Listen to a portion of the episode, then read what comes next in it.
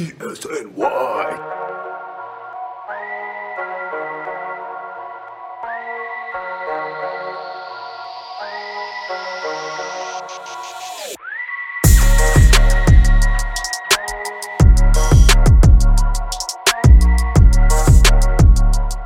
Welcome back to the Knicks State of Mind podcast. We're back here with a packed show today. I'm your host, Danny Small, alongside my co-host, Chip Murphy, longtime friend of the show, Colin Loring, and then special guest, Yaron Weitzman. Yaron is an N B A writer uh, who wrote Tanking to the Top, which I got actually back behind here on my uh, my bookshelf oh, nice. right now. A little little plug there for you. Um, Yaron is an N B A writer, and we're bringing him on today to kind of talk a little bit about the Knicks front office situation, kind of their outlook going forward. Um, Yaron, thanks for joining us today. Thanks for having me. Um, so I'll just pass it off to Chip because Chip will get us started here, and then we'll just kind of uh, we'll hit the ground running. Yeah, Yaron, thanks a lot for coming on the show. And you did a lot. You did great reporting for the New York Post on the the Knicks front office, which has been very mysterious. We don't really know a lot, but the inner workings there. Leon Rose has barely spoken to the media. I think one interview with Mike Breen was the only time he actually spoke to the media. There was also, it, uh, he joined Thibodeau on his introductory press conference. That's right. Yeah. That's right. And in your book, uh, Tanking to the Top, Danny just mentioned, you talked about how when you were uh, researching the Sixers, they tried to limit your access to the players and the personnel. So you had to rely on background interviews. I think you even mentioned like getting a story from Jason Richardson's manager or someone like that. So I wanted to know how this Knicks front office, it, uh, it compared, if at all, to Sam Hinkie's Sixers front office. It's actually, okay, so from that perspective, they're very different. Um, mm-hmm. This was the big, big um, misconception, and it's it's come out a little more recently. Um, in years, as people have talked about this, Sam Hinkie talked to reporters a lot, just not on the record, right? He would do it. I wasn't around the team then, um, so it wasn't me. Um, him and I had a couple conversations afterward, but um, people around the team, like he would sit down and talk to you for an hour, apparently, you know, and get your thoughts on something, or you're writing an article, you can get his thoughts, pick his brain. It was just always off the record or on background, or whatever, you know. And for I guess people don't know the difference is off the record, you're not really supposed to use the information. On background, you can use the information, just not attribute it to that source. Um, so that's, you know, when you hear according to sources or whatever, that's on background. Um, so Hinkie spoke a lot to reporters. This Knicks regime, uh, maybe I'm wrong, I don't think they're doing much of that, you know, on background either. Part of that is the nature of um, the COVID setup where you're not around anybody. So a lot of that background chatting happens pregame. If you ever go to a Knicks game, you go to any N B A game and you look down during warmups, you'll see reporters and executives and agents and all that mingling basically on the sidelines while players warm up. That's where a lot of that reporting gets done. Um, so that part has obviously been removed this year. I mean, unless you're gonna, unless you can converse with Leon Rose from the Chase Bridge, that's not gonna work. Um, the other part, so there's, you know, that part's removed, but I just don't think that's how this group operates. Like they might have a couple people they talk to um, on a national scale. Um, but I don't think there's much like day-to-day interactions, calls, texts going on with, hey, here's what's going on, not to be using, but just this is how we're thinking. Yeah, it doesn't, the reporting around the Knicks is definitely changed in recent years. It seems to be a lot of stuff like people dealing with the Knicks and uh, sources around the players. And there was a lot of rumors around the trade deadline about Andre Drummond, Lonzo Ball, Victor Oladipo, like The, that the Knicks were in discussions with uh, those players or interested in those players, but then nothing ended up happening. So based on what you learned about the front office, what did you take away from that? From the fact that nothing happened, you're saying? Yes. Um. So a couple things. One, like, well, in discussions like this always gets confusing.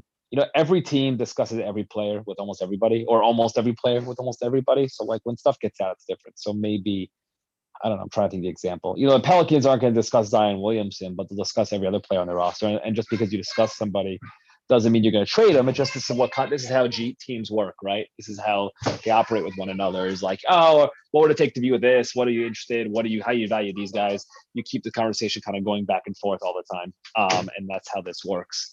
Um, especially people who have good relationships, and then sometimes it gets it gets leaked, right? And that's one of the issues. Um, and the pe- the leaking can often be, I mean, there's two types of ways. I guess we're getting into like how the sausage gets made here. The reporting is like either you find something out that like somebody didn't want you to find out, you kind of figure, you know, because someone told you something maybe who's lower on the food chain or whatever it be, right? Or somebody wants something out for a reason. And with the free agency stuff, that's often what happens. I'm not saying anyone in this specific case did that, but it's obviously beneficial if there are multiple suitors, if there's if teams think there are multiple suitors for somebody, right? Um, so okay, so the trade deadline, I w- I I don't I was surprised by two things. One, I was surprised the Knicks were reported. I was surprised by the reports that the Knicks were interested in Andre Drummond. I had not heard that. I did not hear that wasn't. I'm not saying it wasn't the case. It just wasn't something on my radar.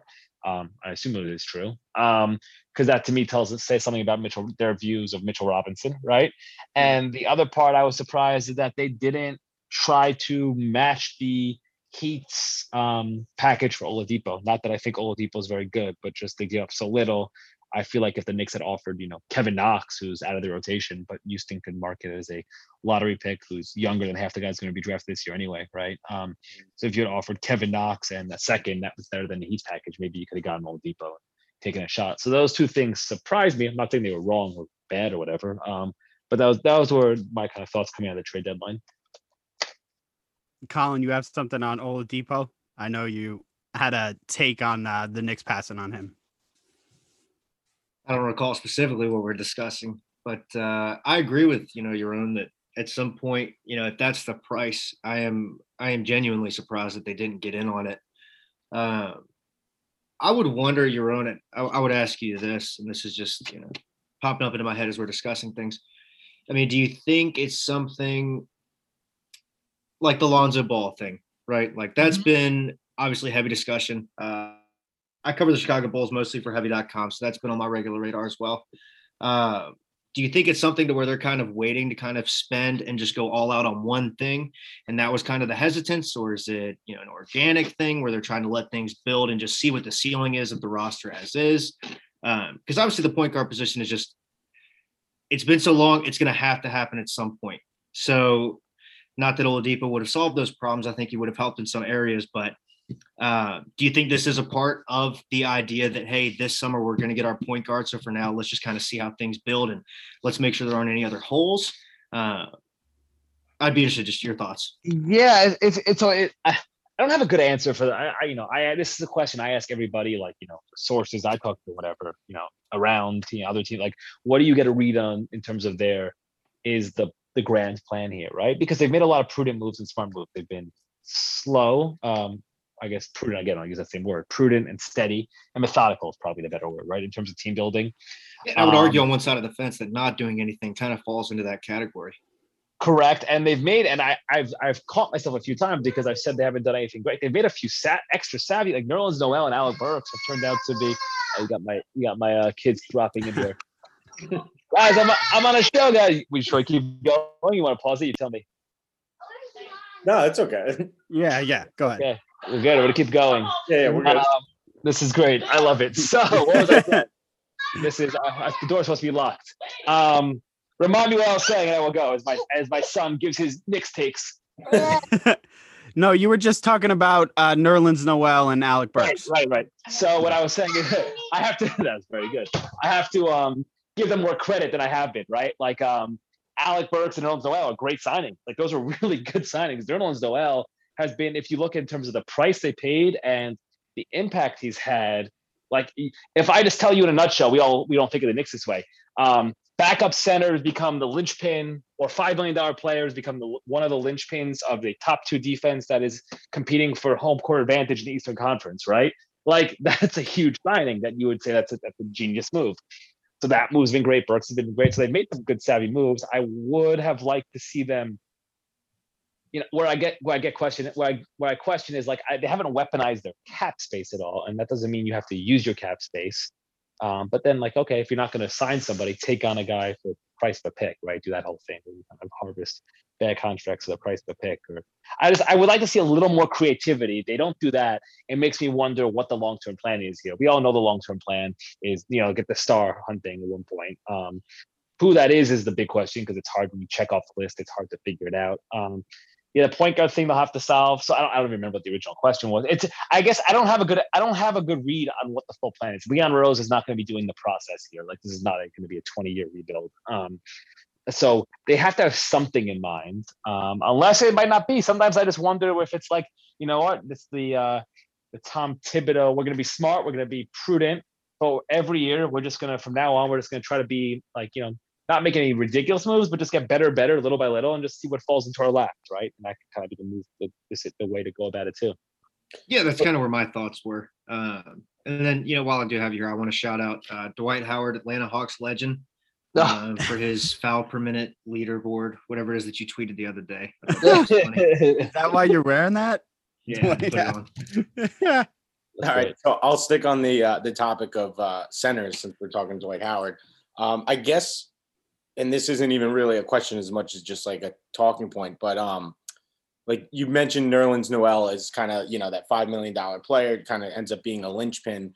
And then earlier you mentioned kind of that Andre Drummond uh, interest would tell us kind of a little bit how the Knicks feel about Mitchell Robinson.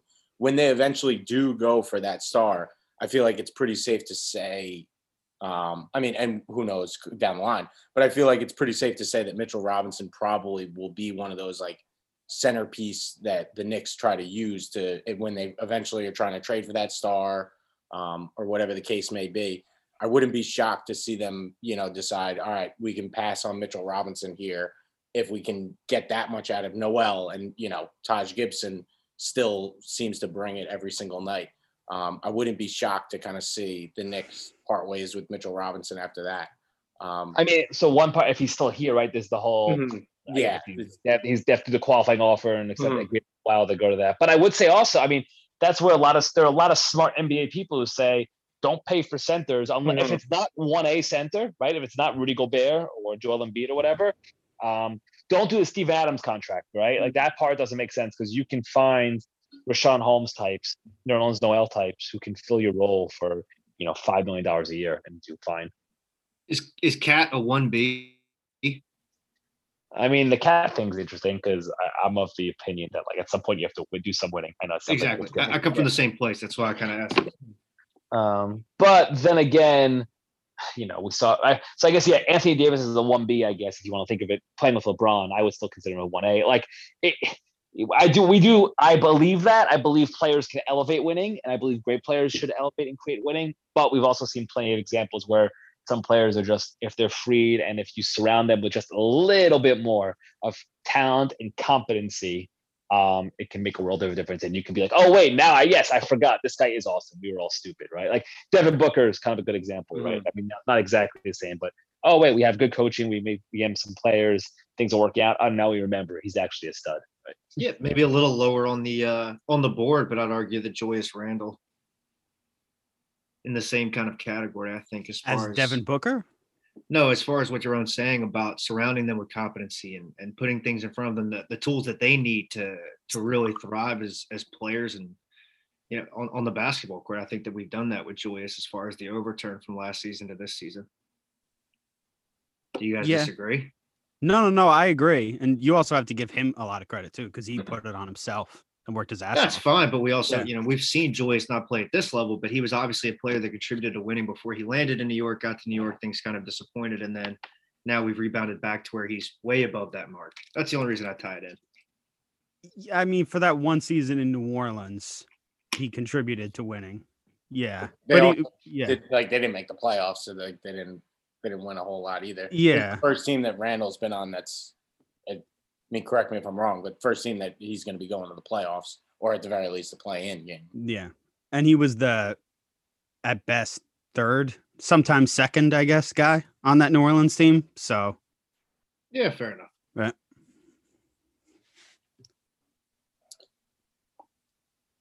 Yeah, I guess, all right, just kind of taking it back here a little bit. Um, One of the things that people are talking about now, because obviously Knicks fans are always going to like look back at the first round pick and say, oh, we should have taken Donovan Mitchell. We should have taken, you know, Mikal Bridges, et cetera, et cetera. Do you think if the Knicks, your own kind of, do you think the Knicks weren't so high on Obi Toppin and they went with Haliburton, that would have changed how they went with Quickley later on? because I know, you know, Will Wesley was adamant about taking Quickley. Um, but I'm just kind of curious about what you think the, uh, like the hypothetical scenario of the draft room would have, uh, so to walk me through that again, I, so, so I can follow the so, questions. Yeah, yeah, sorry, it was like kind of long winded, but oh, so if the Knicks had like didn't have Obi Toppin as their primary target, and they went with like Haliburton or, or you know a different guard in that spot, do you think they still would have been bullish on Quickley at that point? Um, um yeah, I don't think draft? I don't think they're connected. I think yeah, I don't think A to B matters. I think it was mm-hmm. very and even Obi Toppin fit this right. It was very much. There is a group of people we're selecting from, and they mm-hmm. are people that we have some sort of relationships, connections to, right? Um, mm-hmm. That could be either, I mean, it could be a uh, optimistic cynic. If you're a cynic, you're saying that they're just taking care of people they know. If you're an optimist, you say, no, they they see things in these people that others don't, and that they, you know, they know they know they're operating with more information, and they can fit, use that to their advantage. Yaron, I come yeah. from the place where I think patience is is a necessary thing with Obi this year, and I think that a lot of premature observations were made the first couple games, and especially after he came back from that injury. But when you have a rookie that's twenty-three years old, like where where do the lines intersect, right? Where it's like we have to be patient because he's a rookie, but then it's also, hey, he's already twenty-three years old. Like, how do you kind of see, you know, his his path forward, if you know, if not with the Knicks, but just as a player? It's a great question, and it's a problem, right? Because you don't want to overreact. And like I made fun of myself, and this tweet like a, got way more traction than I thought it would. About saying that like my R J Barrett will never be good tape, can be very yeah, wrong. I saw that. So who am I to mention these things? But a couple things. One, it, so Obi Toppin. I don't watch. I don't watch any college basketball, right? So I'm not going to pretend to have any scouting taken Obi Toppin. I'm the same way, and that's why this has been such a, a pondering point for me throughout the season. So when he come out, one, he's the things he's he has going from his strengths are he's twenty-three, so he's supposed to be older, right? More developed, more ready for the N B A, and he's a really good offensive player. Um, the the weaknesses, the concerns were what would his position be? Because he's sort of this like the new N B A tweeners. It used to be like between three and four, now it's between four mm-hmm. and five, right? Where it's you you're not quick enough to switch, and you can't protect the rim. Um, but you need to be a five on all. But you're not a good enough shooter to be a wing, right? So you need to be a five on offense and kind of rim running. Um, so he plays that sort of between position where if you're going to do that, you know, you better be a dynamic. There's a reason people brought up Amari Stoudemire at the beginning when it, as like an ultimate ceiling, right? That that was not only like the comps, but the, what, almost what the ceiling has to be for him to work. I mean, I, like, you know, sometimes we, comp, we compare players to all-stars coming out of the draft. That's not fair because if you look at every draft, you get like three all-stars. That's an incredible draft, right? Um, so, uh, So that, but like, yeah, it's it's a concern. There's just two things. One, Thibodeau clearly doesn't trust him, which is fine, right? Clearly, he's not he's not showing him anything in practice and makes him think he's worthy of playing major minutes. They're not using him in a way that he should be used as. Like he's he's spotting up most of the time, um, as opposed to setting screens when running. That is not accentuating your team's strengths. So you're accentuating or working towards your lottery pick strengths. Now, there's two parts to look at the struggles. One is most lottery picks come in and the team puts them in a position to succeed because that they're invested in them. The Knicks are doing the opposite. It's like a chicken and the egg thing, right? Is that because he looks off all the time, or is that because they don't try? You know, it's just a bad situation, and that he's playing out of out of position, and he's not comfortable, and then he's looking worse. You know, it becomes a self-fulfilling cycle. Um, those are interesting questions. I do think Knicks fans. I do think it's legitimate to be concerned about like where does this go? Like what? Just even from the simple fact of what's his position. You can have Julius Randle and R J Barrett here. Um, Where does that, is there even minutes for Obi Toppin on the floor? Just by looking at those two, it would seem to say no. Yeah, no, I agree. That's, it's weird how it's developed this season, especially, which they can't account for it. You know, you say the chicken or the egg thing, it's weird because obviously they couldn't account it on.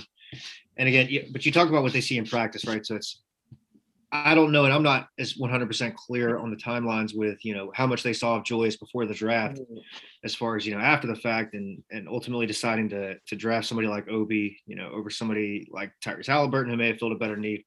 Uh, it's very, it's very interesting. And it's weird to have someone that was the eighth overall pick so far on the priority chart, so low on the priority chart, excuse me. Uh, but, you know, they're winning games, which I think for right now is kind of enough to quell any concerns. And I think just, I mean, I'm sure there was, you know, belief in the in the organization that Randall was going to come back, have a good year, because they said, you know, all offseason he was working hard. So I'm sure they expected good things, but I'm not even sure anyone in the Knicks expected Randall to yeah. you know, become an all-star and, you know, lead the Knicks on a playoff hunt. And I think that's something that no one really saw, that kind of bump from Randall coming. And it, you know, it's just going to naturally eat into Toppin's minutes because Tibbs clearly, you know, he's had enough chances to put him as like a small ball five in that second unit, and he hasn't done it.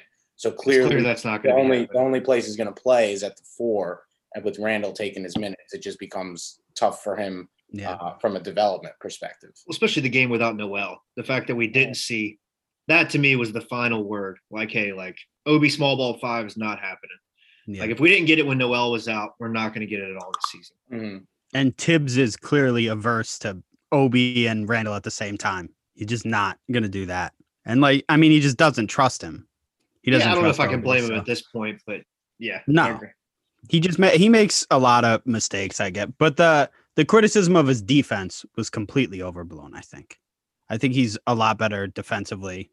He's further along defensively, I would say. He's not going to protect the rim for you, and that's a problem if yeah. you're um, if you're big. Yeah, big. Definitely. And I mean, he's and it's Tibbs. Tibbs, of course, is going to play Nerlens Noel and Taj Gibson over Obi Toppin. I mean, that's not even a discussion. That's why. That's why he's. That's why he's so successful. That's why Tibbs is Tibbs. Man, he's doing a good job. I mean, it's like so. Last was it? So we're talking. Thursday, Wednesday was a win. I don't even have track of days, keep track of days anymore. Wednesday night against the Pelicans, when like Noel and Mitchell Robinson are out and Taj Gibson's playing, and they still have like play great defense. So yeah, obviously there's there's a lot of scheming going on that's working. That's really been really fun to watch, honestly. Yeah, and that's to me Wednesday night's game is a lot of reason, a lot of the reason why I trust it, um, because you know without their two best rim protectors, the Knicks still had a did a, a pretty good job, albeit against uh, Steven Adams and, and Jackson Hayes. Uh, it's definitely it's it's a real deal, and I, and I'm hoping that we get to see it uh, shine a little bit in the playoffs. Is Nerlens Noel defensive player of the year candidate? No, but is he going to get votes? I mean, uh, I, doubt, I don't think so. Yeah, I mean, no, it's fine, the fine candidate. Like I don't know, you have like it's a Ben Simmons, Rudy Gobert. I mean, I guess like somebody can get random people get votes all the time. So I don't know, you know. But yeah, I would say no, not. Well, yeah, just I don't think his role is is big enough to be like in the conversation. Really, maybe all maybe all defense is a better question. Like, could he get on an all defense team? Because he's been so good on a defense on a top defense in the N B A. I mean, I oh, think yeah. games like Wednesday hurt his case for anything. Oh, I don't know. I, I just think he's and he's filled in for Mitchell Robinson, and he's been he's been just as good or better than Mitch was. I don't think so, you see. I don't think there's enough minutes there. No, I guess not. I, I, Nerlens Noel is uh, to me what you know. At one point, R J was to Yaron, and the fact that I owe him an apology. I mean, he's been really good this year. But uh, I think it is what it is, you know. It's yeah. I think he's played too many, like, too. You know, I mean, Mitch has been out for a while this year, but I, I don't think, I don't think Nerlens is has started or is going to play in enough minutes to, to get in on that and get in over, you know, guys like Embiid. And well, even though he's missed games too, but you know, Embiid, Gobert, like some of those those big name guys who are just like primetime guys. Your own R J Barrett, wing defender. How do you grade him? Because it's the, the crowd of Knicks fans is largely mixed. I, I think he's I, good. I come from the side that I think he's definitely good, but a lot of times I the, the system doesn't help, and it, and it being this year that it's instituted, obviously. But I think he's a good wing defender. I'm. You think people people don't? I, I think he's good. He he works hard. First of all, he's got the size, which is huge. Um, he's big. He's big, right? He's someone who can really guard one through four. Maybe he'll struggle with ones a little bit, but really guard up. Um, in terms of the size, I think he moves his feet. He tries. Um, I don't know. He's a twenty-year-old kid in his second year. I I, I think he's a good defender. I, I'm surprised. Maybe I, I'm not plugged in enough with uh, Nick's Twitter. I'm surprised to hear you say that people um, are down on his defense. I have. I mean, I, I have found that as, as a mixed bag in, in talking points a lot of the time, which is surprising to me, and, and enough so to where you know I asked the question. Um, I think the kid's a stud. You know, both. I think with with but. Barrett too, and this is this goes for both sides, offense and defense. I think. we don't even we don't even see kind of like where he can he can end up as a player just because he's twenty years old. He's going to get a lot stronger in the next few years where he's already bullying people inside. You know, he's, he knows how to use his body. I think offensively and defensively when he gets strong, um, like Yaron said, he's going to be able to guard one through four, and he's going to be able to body up fours inside if he needs to. I think kind of just him getting a little bit bigger and stronger and growing into his body is going to be huge. And I, I buy the three-point shot for what it's worth. I don't it's think big it's enough sample be, size now. Yeah, I don't think it'll yeah. be at that at that uh, you know uh, higher clip, but he's going to be a consistent three-point shooter for sure. Yeah, he doesn't need he doesn't need to take a lot if he can if he can just attack the basket like this and shoot from mid-range like this. Why would he take as many? Uh, why would he take so many spot uh, take so many spot up threes? I mean, the corner three is well, working for him right now. It's a roster question, but yeah. No, it's a roster question, yeah. I mean, but if they add more spot-up shooters, then he's not going to need to be just gunning threes. So that's not really a – but Yaron, I know we need to get you out of here. Your time is very valuable. We don't want to keep you too long. So I have I have uh, one more question for you, and it goes back to uh, your Post article. And uh, I know and uh, I know you obviously did uh, a lot of research for it for a long time. Is there one – thing that stood out and surprised you the most about this uh, front office? Um, the most. Look, well, the funny answer is that, you know, the Wesley changing his shirt. Yes. You know, that's the funny answer. The serious, like, about the Knicks answer is that, um, you know, how much they're betting on the idea that, like, their this grouping's relationships can overcome all, right? And, like, mm-hmm. maybe overcome some of the different viewpoints. Um, and I find that interesting. And there's two ways to look at it, right? Sometimes family, sometimes you get along really well, you know each other really well, and that can work well. Sometimes family and business together creates issues, right? Um, you can go either extreme. It's going to be, I, I have no idea what's going to happen. It's going to be really fascinating to follow, though, over these next two, three, four, maybe more, who knows, years. Right now, everything's going really well. Yeah, because they're winning. And, and exactly. I mean, you that's, that, that's the question. Yeah. yeah when if that wasn't happening, are we still where we are? Yeah. Our Tib, yeah, our Tibbs and Brock All are still coexisting if they're not exactly in, in right the playoffs. Now, yeah, that's right. Listen, a lot of lucks. Things take luck, right? Or you never know. Yeah. A little with some winning and some, you know, solves all. You get lucky in a lottery pit, whatever it is, and things, you know, sliding door scenarios where things yep. change because things work. So it's yeah, it's what it needs. Absolutely. Absolutely. Well, Yaron, thank you very much for coming on the show. We really appreciate that. Uh, do you have anything you want to plug before we sign off here? Sure. You can check out my podcast, Weitzman Can't Jump, where uh, all podcasts are. And I'm writing a bunch of different stuff for a bunch of different places. It's usually all on Twitter. I had an article um, in the Ringer yesterday on like the anonymous G M Kingmaker headhunters hiring G Ms, and wrote about Damian Lillard and Fox Sports and sort of the dawn of Dame time. And I have an article coming out tomorrow, I think, at five thirty-eight on how Zion Williamson gets his shot blocked more than anyone else in the league. Um, so yeah, check out all that stuff. That's right. See, there'll be a large subsection on Norvell Pell blocking him. That tracks. That it seems like Zion. It's like Ben Roethlisberger getting sacked more than anybody else. That exactly. tracks. Yeah. All right. Well, thank you, and everybody, check out Yaron and uh, stay safe. We appreciate you listening. All right. So three of us, me, myself, Danny, Chip, and Colin, we're sticking around, and we are going to start diving into some Eastern Conference uh, playoff standings and and the uh, the playoff hunt here, because obviously the three of us were all Knicks writers. Colin also writes about the Bulls at heavy dot com. So we kind of have been uh, – the three of us have been monitoring this Eastern Conference pretty closely, especially with the play-in tournament coming up this year. Um, and for anyone who doesn't know, I know there's been a lot of confusion about how the play-in tournament works. So it's the seven and the eight seed will play each other. One game, winner becomes the seven seed. The loser of that game will play the winner of a game between the ninth and tenth seeds. So then the winner of that second game between the loser of the first game and the winner of the second game will become the eight seed. So essentially, if you were the seven or the eight seed, you have to win one game to make the playoffs. If you were the nine or ten seed, you need to win two games.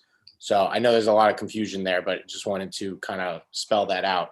Yeah, shout out to Adam Silver for making that a very wide known and clarified concept. Yeah, honestly. Because you know, nobody knows anything about the fucking play-in. Even yeah, yeah. we only I had, had the Grizzlies and the, was, and the Blazers last year. So it was one of those th- things, I have this like weird thing. Like I just I like tournaments, and I like like double elimination tournaments with teams and like softball tournament. Like I just brackets have always intrigued me, probably from watching college basketball as a kid. But I remember like looking this up a while ago and being like, oh, wow, that's like an interesting, you know, that's a cool thing. And I didn't think of anything of it. And then in the last week or so, I've seen like tons of people on Twitter, like just with no clue how it works. And even like some, you know, N B A writers and N B A personalities who, you know, you would expect to to know. And I guess, you know, the league is just not really hasn't hasn't really done a good job of explaining it. Um, but that's where we are. So I'll just I'll read down the list of the Eastern Conference standings right here.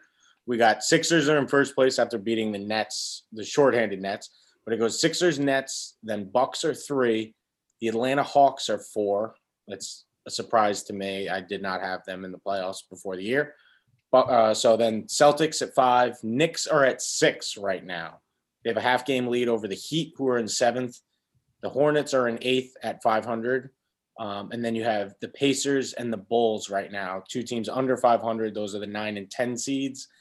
But you have in eleven and twelve, you have the Raptors and the streaking Wizards.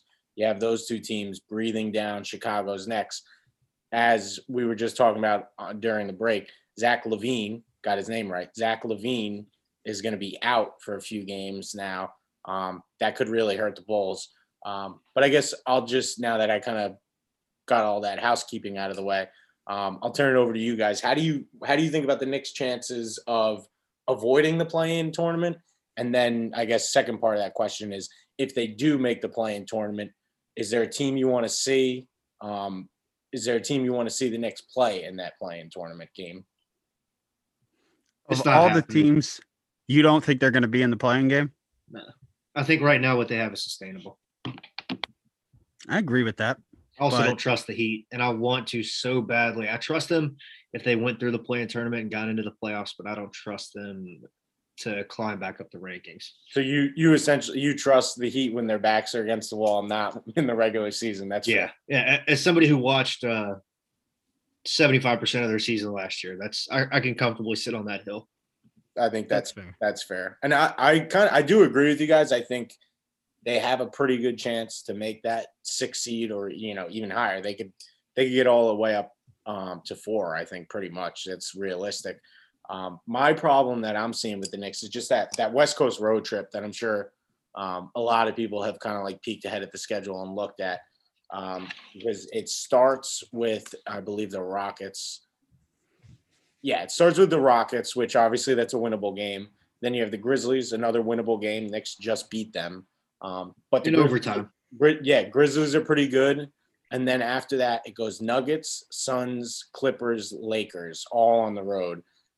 That's a six-game Western Conference road trip that if they escape three and three out of that, I think you take that as like a a gigantic win.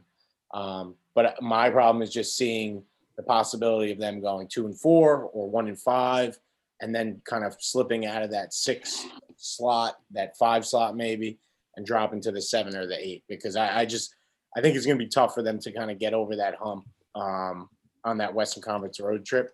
Uh, that's their toughest road trip of the year, and it comes at the toughest time. So I guess you can't talk about that without talking about the Heat's immediate slate as well. Uh, and it's not even as close to as difficult. So the day after, so what is this? Today's Thursday, if we haven't clarified that enough. So Miami's in Minnesota on Friday night. Then they host the Nets. Then they host the Rockets. Then they go to San Antonio. Then they go to Atlanta. Then they host the Bulls twice. Uh, so, yeah, they could. I mean, they could overlap the Knicks, I mean, pretty easily. I think it's just dependent upon – they have so many games in so many days. I forget what the number was. It's like – what was it? They have so many games in, like, twenty-one days because of all the cancellations from the front end of the season, right? Because of COVID. So, it's if they're going to – if they can withstand that, then they may actually uh, climb over the Knicks. Uh But I'm also very perplexed by the Hawks, and I don't know how real that is. What do you mean you don't know how real that is? I mean, you saw how bad they were in the first half of the season. Yeah, I've always I've been a Hawks hater for years now. Yeah, I'm I'm very. Surprised. I'm wearing an Atlanta shirt. I'm telling they're you, they're sixteen and five. They're sixteen and five under Nate McMillan. I know that's Is it, is it good? Is that like, just, are we past the point of, you know, you change the coach up, you get a little boost and then you come back down to earth? Are we past that point of like them coming back down to earth? And I agree. Like, is this real? Uh, just to echo Colin, is it, are they games is a little or- bit more than that? Yeah. Don't you think? I mean, it's a big enough sample size. Maybe it's more than Nate McMillan and just a lot of these I would be shocked healthy. If they won a game in a playoff series. A single game you don't think they can win? Against, who are they? Who are they going to beat in a game in a playoff series? In a game, who are they going to beat? Seriously, what is that even like? They can't beat the like the Celtics look great. Like, are the these four, Hawks five, better than the best version of the Orlando Magic that went to the playoffs the last two years? I'm not sure about that. Danny's giving me a look, but like, I'm not sure about. I'm that. I'm giving you a look because I'm just thinking about it. That's an interesting, interesting question. The Hawks are fine, but I just yes, think that... Yes, they are. They are better than the Orlando Magic. They are. They have a better player than the Orlando Magic. Ever. Uh, I'd take Young. I love Trae. I love Trae. Yeah, that's what I mean. I, I think Trae's better than anyone they had, which, well, to me, that makes me think that they could win a now playoff. Now Chips is starting to come around. Years. They could win a playoff game. Because, like, all you need... And uh, obviously, like, all you need is easy to say, but forty-five it, points from Trae Young. Yeah, a big game. Okay, Trae, yeah, yeah. thirty and ten. You know, a game small like that. Order. Where, small where order, Young by all means. Has, I mean, we saw the we saw that Magic team a few years ago beat the Raptors, who went on to win the whole thing. You know, just because what was it? D J Augustine yeah. went off and had a big game. Like, yeah, that's fair. I, I think Trae is capable of that too. Um, and I, I mean, just to kind of take it back to the Knicks. I, like, I don't see the Knicks, even if they get up to like six or five or four, I don't see the Knicks winning a playoff series. You could see them maybe stealing a game from the Nets or the Sixers in a series just because, you know. I don't think there's anybody in the East that the Knicks won't steal a game from. I mean, at some point you have to acknowledge the defense for what it is. It is that good. But the, I, I still think I still think they're basically gentlemen sweep in the first round if they play. That's fine. Look, that's the next step. You know, that's the next uh, notch yeah, on the ladder. I, I wouldn't. Uh, yeah, I'm, I'm not saying it's like a, a disaster or anything because I think in the N B A an important thing is like just to keep progressing. Like if you if you miss the playoffs one year, you make the playoffs next year. Good, you made a step. Like next year, Knicks their goal should be getting out of the first round. You know, it's like. You've seen, I think a t- good team is like the Nuggets. You know, the Nuggets went from being like the just missing out on the playoffs in that, you know, that last game of the year to the Timberwolves. Then the next year they make the playoffs. Then the next year they beat the Spurs and they win a series, but they lose. Then the next year they go to the Western Conference Finals. Obviously, like they would have to go to the N B A Finals to keep on this trajectory. But I just, I think like in terms of team building, that's how I like kind of judge where, where you're going. Um, as an organization. Yeah, they've done things expertly though, the Nuggets. Not many teams really do it like mm. they do it. I mean, people act like the Celtics have done it that way, but the I mean, Nuggets have really done it. If we're being realistic, it all started when they drafted Carmelo.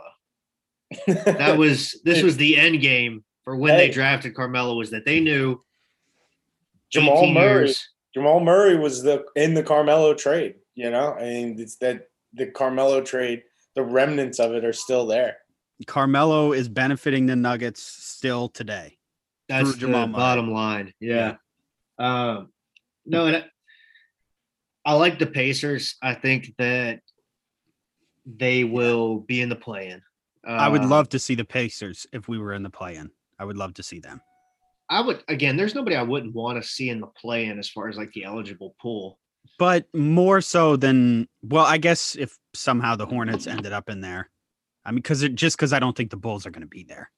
The Bulls. Well, that's my point is that I think the Bulls are going to fall off now. Uh, yeah. Danny, I was telling Chip, Sham says ten to fourteen days minimum for LaVine. Yeah, that's tough. ten days, he misses five games. That's tough. So they're already on a four-game skid. They only have a one-game lead, if I'm correct, over the Raptors and the Wizards. Wizards are playing good ball right now. Bradley Beal says that he's found his rhythm. Who has a bigger chance of doing anything with their charity playoff berth between the Raptors and the Wizards? Would that be M V P candidate Bradley Beal? No. Uh, yeah. Yeah, shout out to Becca Winker, M V P on Twitter. Uh, that's the only place she can hear me because she has me blocked. But uh, yeah, Bradley Beal is not an M V P candidate for anybody listening. No. Um, um, no, but do either of those teams have a legitimate shot at doing anything with getting into the playoffs? Because obviously they would have to go through the play-in first. Um, but this opens things back up for them. Um, Toronto, you know, they kept Kyle Lowry through the trade deadline. Now all of a sudden they maybe have something to play for. Uh, the Wizards, they have Bradley Beal and Russell Westbrook. They're going to play as hard as they can until the last game is over and they're out of the playoff picture or they lose that play-in tournament. Uh, what do you guys make of, of their odds, you know, between those two teams? Because I'm just completely disqualifying the Cavaliers from doing anything. Apologies to Cleveland fans. No, I, I think that's fair. I disqualify them also. Um, but I would say out of the Raptors and the the Wizards, and I know this is probably going to make Chip mad, but I would say the Wizards, just because I think with the Raptors have kind of like, like yes, they still have Lowry. Yes, Nick Nurse is still a good coach. Like they still have good pieces there. They're not like a terrible team. But I just think when you have – someone playing as good, and he's obviously not M V P, but Bradley Beal's can he can score, he can shoot the lights out. Russell Westbrook is not the M V P type player that he was, you know, in O K C. He's obviously gone downhill a little bit since then, um, but Russell Westbrook is still a solid player. And the Wizards, to me, they can just like score with anybody. So I don't think they're gonna beat the Nets or beat the Sixers in a in a seven game series. But, like, I wouldn't be shocked to see them kind of take one of those teams a little bit off guard and by surprise and maybe win one of the first two games, kind of make it look like it might be a series. Um, but I just – I don't see if the Raptors make it into the playoffs and they're playing against either the Sixers or the Nets. I just don't see them hanging around just because the Nets Nets have way too much offensive firepower and the Sixers do too. But then the Sixers on top of it, they have, you know, that heartbreak from a couple years ago against the Raptors. I can see the Sixers just wanting to put them away in four games, you know, not even giving them a glimmer of hope. Um, but I, Chip, I assume you're going to say Raptors. I want to say Raptors just because, you know, I, I want Kyle Lowry to be in there, but they just look – at times they look like such a disaster, and you – there's no point in betting on the Raptors to make the playoffs, but I mean, the door is wide open for them to get in there right now with the Bulls going down. And I'm, I'm on the Raptors, to be honest with you. Yeah. I, I, uh, I have more faith in the Toronto Raptors than I do in Russell Westbrook with it running around like a chicken with his head cut off. And I know they have Bradley Beal too, but They it's, still have I mean, Russell Westbrook. And it's bigger than that, right? Like, I don't know if I want to say this on something that's being recorded. Is it possible that the Wizards have more talent on their team? Is that, I mean, is that a hot take? Am I stretching this too far? Am I just not thinking? I don't, I don't think that's too hot of a take. It's close. Let's have, just say it's they close. The, they, have How, the best, they have the best player between both teams. Right. And then I would say Russell Westbrook is right up there with pretty much anyone you, you want to pick out from the right. So players. I don't think he's the second best player. I wouldn't say he's the second best, but like he's but, like there's this weird he's right. one in Beal. Yeah. And then after that you have, you know, you got Lowry, you got Westbrook, you got um, Siakam, if you want to, you know, include him in there too. Um, obviously Fred Van, Van Vliet's pretty good too. So I think probably Toronto has a little bit more depth, but you know, of the five best players, the Wizards have two of them, and it's three out of five are on the Wizards, I would yeah. say. Yeah. Well, and I also wouldn't count out Bertans. Like, he's had like a long season and it hasn't been good. And he's got the same hangover that everybody gets when they sign these big deals. Like, I'm a Carolina Panthers fan. Christian McCaffrey played two games or three games this season after signing this big contract. Like, it's just what happens, and, and the lens is shifted, and, and you have to look at things mm-hmm. differently once that happens. But my argument would be, and it is rare that I go to war for the Toronto Raptors, but right now, how many people on that team are left over from the championship team? They have done this thing. They have been together and done this thing. They know what it looks like, and they know how to play off each other. They're comfortable with each other. They are a unit. They still have their head coach. They have Kyle Lowry, Fred VanVleet. Uh, what's the kid's? Anunoby, excuse me. Uh, Pascal Siakam. They just got Kem Birch, a little breath of fresh air. Like, I think that if they were put into a play-in tournament and they and they won that per se, that to get into the playoffs, like maybe there's a chance that a switch flips, right? Like, hey, like we've been here before. Like we played a full – how many games did they win that series? Was it uh, – did they play uh, twelve or thirteen games, something like that in the playoffs? Which last year? I don't know off the top of my head. Whatever. I don't know. Yeah, no, no, no. The I year before know. When they won it. For the for the sake of the argument, though, you guys get what I'm saying. Like, yeah, yeah. The Raptors have been in that situation so many times. The Wizards. When's the last time Bradley Beal went to the playoffs? The Rockets. I mean, not the Rockets. Russell Westbrook was in the playoffs with the Rockets. Got embarrassed. Like these guys are not a unit yet, no matter who's in rhythm and who's not. And they're so dependent upon, hey, Russell Westbrook feels good today. Okay, no, Russell Westbrook doesn't feel good today. His hamstring's bothering him. Oh, Bradley Beal doesn't want to play defense today because he's moody and he doesn't like how the Wizards are playing. Like. There's nothing cohesive about the Wizards right now. That's why they are a team that scores one hundred forty every night, because it is so much isolation play. Like, I'm taking the Raptors with the Wizards eleven days out of ten. Wow. Just Colin just, is taking the Raptors. Just for the record, I, I think say, the, last time, the last time the Wizards were in the playoffs was when Kelly Oubre and Kelly Olynyk fought. I think that was – And I still yeah. have a screenshot of Kelly Oubre standing over Kelly Olynyk. I still have that screenshot in my phone. It's one of the earliest photos because I just can't delete it because it's so fucking badass. Yeah, you got you got to keep um, you got to have that. You got to keep the memory alive for Oubre because fans are not happy with where he's at right now. Um, shout out to Tsunami Poppy. Give me the Raptors. I want to see the Raptors make a run. Um, they got so much left in the tank, I think, and so does Kyle Lowry. It would be the great way to audition for his new role on the New York Knicks next year. Uh, I would love that personally. Lowry versus Tibbs in the play-in game, you mean? No, incorrect. No? No, he's saying Knicks make it in already, and then Lowry uses the playoffs to audition for the Knicks job. Then he gets the bag from Leon and yeah, company. Two year, a, a nice two-year fat. He doesn't fat need to audition. He's already getting paid. I'm just romanticizing. Did you really have to dig yeah, into the specifics? He's, he's building up the narrative. Yeah, all right, fine. Two years, sixty million dollars. Like, Kyle who Lowry. Do the New York Knicks want? Do New York Knicks want the guy that the Raptors didn't trade and then he just kind of stuck around for like fifteen games? Or do they want the guy that went into the play-in and brought those guys out of it and he won two games in a playoff series? Like, won three games. He's taken the – no, he's taken the – You see what I'm saying? He's taken the Nets to seven games in the first round. Lowry's taken the Nets to seven games in the first round. Yeah, well, I mean, Kyrie's only going to play two games. So exactly. Really much. Kyrie's got something going on at home. Yeah, so he doesn't want to yeah. be there for two of those games. Shout out to Kyrie. You are yeah. the most complex human being I've ever witnessed. Wow. No idea what's going on. yeah. No, no Eastern Conference playoffs are going to be fun. Nothing matters aside from the top three, in my opinion. I don't know if you guys would argue, but.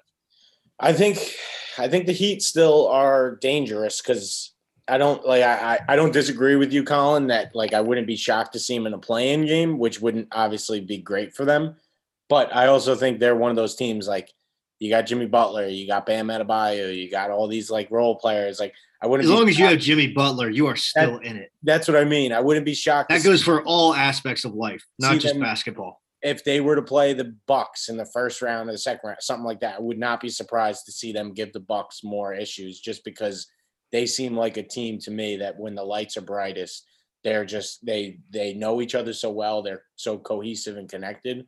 I wouldn't be shocked to see them like kind of just go on, maybe not another N B A Finals run ne- necessarily, but I wouldn't be shocked if we're sitting here at the Eastern Conference Finals and they're matched up against uh, you know the Heat or, or uh, excuse me the Nets or or Philly or Milwaukee. I would not be shocked. I think my biggest concern with the Heat is that they don't have Kelly Olynyk anymore because he was instrumental for them in that finals run last year, and a lot of people don't talk about that.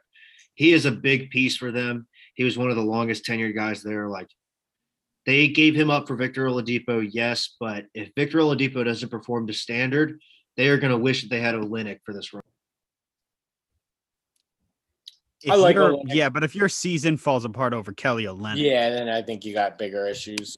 Yeah, I mean that's fine, but they're in the playoffs, is what I'm saying. And like Olynyk had big moments last year, and I think he is a piece for them. That again, uh, I'm a big believer in like what has already been established and and the value of that over something that is fresh and like new. Like I think the Heat, like, and you bring up the Bucks too, and that's a great example, right? Like the Bucks are slightly modified, like they do have Drew Holiday now. Um, uh, But there is some remnants of the fact that, hey, like the Heat, like whipped their ass last year and they were injured, whatever, off and on. Like that comes into play as well. Um, but no, I mean, I guess whatever. I'm just I think, an idiot. I, like, I think I my, like Kelly. my devil's advocate, and I like Kelly Olynyk, so I'm not trying to bash him or anything. But the argument against that is like, so the Nets got a lot better this year from where they were last year. Philly got a lot better from where they were last year. You could even, you know, I know the Bucks are not first place and like dominating, but you could even argue that the Bucks are better off than they were last year getting Drew. Um, so I don't think, like, I think the Heat had to realize that, hey, we can't just run it back with what we have and expect to go on this run and beat, you know, just beat these teams like we did last year. I think they're kind of, their, their rationale had to change of like, all right, everyone else is evolving, everyone else is getting better. How are we going to keep pace with that? Which, obviously, if Oladipo's hurt, he doesn't play up to his standards, you know, any of that, it backfires. But I think that's like kind of where you justify taking that swing. Yeah, it made sense to trade for him because he wanted to be there anyway. No, it never did make sense. I was just saying as far as a playoff mm-hmm. run for them, you know. Olynyk played a big role last year. Yeah, it's and it's sometimes it's those weird, you know, like complementary guys that end up, you know, shifting how a team plays in a big spot. It's You never know. You never know. Yeah, Reggie Bullock's uh, nine three-point performance in the playoffs this year is going to be huge. I would love couldn't to get see to ten, Heat. Though. I from, couldn't get from, to ten. I would love to see the Heat get bounced in, in the play-in game. I would love to see that. Just the Raptors bounce the Heat in the playoff game, in the play-in game. That would be fantastic. Yeah. Um. Yeah. Whatever. I don't know if anybody's catching the Nets. Shout out to L M A. All love. Yeah, hope he yeah. uh, hope he stays healthy with his family and whatnot. That's uh, sad. Blake man. Griffin's just going to continue being an asshole, unfortunately. But uh, what do you got against Blake? I don't. I just it's hilarious to me, like the way that he's handling things. What did he do? I didn't even see I, the the way that he's. I'm sure you saw the quote where he's like, "Hey, like everybody was saying I was ass last year, and like oh, now well, that yeah. Nets, and it's like, oh, like we're a super team, like." Yes, motherfucker. Like, that's how sports works. Yeah. Like, how long have you been playing professional basketball? Like, that's what fans do. Like, um, give me anything but the Nets in the finals. That's all I ask. I don't think you're going to get anything but that. So, it's you're going to – it's going to be surprising. On, I'm counting on this guy yeah, right here coming Hawks, up big. Hawks second coming up big in a, in a big You're matchup. Counting on the Hawks? The you're counting on the Hawks. On Dwight Howard. Counting on Dwight Howard coming up big. The four-seeded Hawks are taking down the one-seeded Nets in the second All right. round of the playoffs. You guys heard it I here first. It. Nate McMillan. Yeah, coach of Ac- the year. Accomplished playoff coach Nate McMillan going to pull off the upset. There it is. Colin right. hated the Hawk before the year, too. I'm, I'm, I do hate the Hawks. I'm not high on the Hawks either. I'm not high on yeah. the Hawks either. I love Kevin Huerter. That's where you're mistaking. That's true. He does love Kevin Huerter. Yeah. Yeah. No, that's that was a common thing to just trash the Hawks for all the money they spent. So yeah, well, they suck. Yeah, yeah they suck. They're they've sixteen of their last twenty-one. They won. They suck. Danny, do you know what the Hawks record is over the last twenty-one games? I'm just curious. Sixteen and five is what uh, it is. I would probably have to check out Basketball Reference. And okay. Yeah, yeah. Maybe after the show. Shout out StatMuse, their Twitter account. True story. All right. Any uh, any la- any last thoughts here before we uh, we close up shop on Eastern Conference standings? I'm good. No, no. I'm good. I'm good. We clear. yeah. We clear. I think I think that's it for uh, for us this week on the Knicks State of Mind uh, podcast. Thanks again, everyone, for tuning in and sticking it out with our uh, our dumbasses going back and forth here.